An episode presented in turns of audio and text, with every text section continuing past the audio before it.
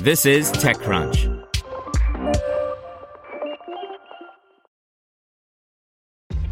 This episode is brought to you by ShipStation. You know, some things take a lot of work, like sending little robots to far off distant planets. And just as that's challenging, so too is running a successful e commerce business, especially when there's so much to do. So I want to introduce you all to ShipStation. Now, I love using ShipStation because of its easy to use dashboard, which makes managing orders and printing labels a breeze and super smooth. Oh, and the customer service is just out of this world.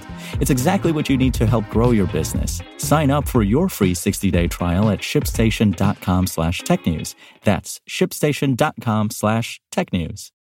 You're listening to the Daily Crunch. Today's story is brought to you by Deloitte. If you see an IPO on your horizon, be sure you also see the steps to get there. Deloitte helps companies prepare for their IPOs with insight yielding audits and readiness programs based on years of IPO experience. Deloitte.com slash US slash EGC. Xbox One does away with discs in new $249 all digital edition. By Devin Coldewey. Discs, what are they good for? Well, they're nice if you don't want to be tied to an online only ecosystem. But if you don't mind that, Microsoft's latest Xbox One S All Digital Edition might be for you. With no slots to speak of, the console is limited to downloading games to its drive, which is how we've been doing it on PC for quite some time. Announced during today's Inside Xbox video presentation, the Xbox One S All Digital Edition, honestly, why not just give it a different letter, is identical to the existing One S, except for, of course, not having a disc slot in the front. The impact of the news was lessened somewhat by Sony's strategically timed tease of its next generation console, revealing little, but enough to get gamers talking on a day Microsoft would have preferred was about its game ecosystem.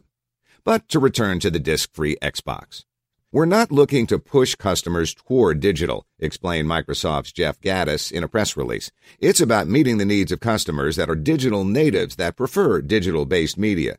Given this is the first product of its kind, it will teach us things we don't already know about customer preferences around digital, and it'll allow us to refine those experiences in the future. We see this as a step forward in extending our offerings beyond the core console gamer. The CPU and GPU are the same, RAM is the same, everything is the same. Even, unfortunately, the hard drive, a single lonely terabyte. Imagine saying that a few years ago. That could fill up fast if every game has to be downloaded in full rather than loaded from disk. It's also the exact same shape and size as the S, which seems like a missed opportunity. They couldn't make it a little smaller or thinner after taking out the whole Blu-ray assembly? Well, at least the original is a nice looking box to begin with. Changes that affect the form of a console can be complex and costly, said Gattis.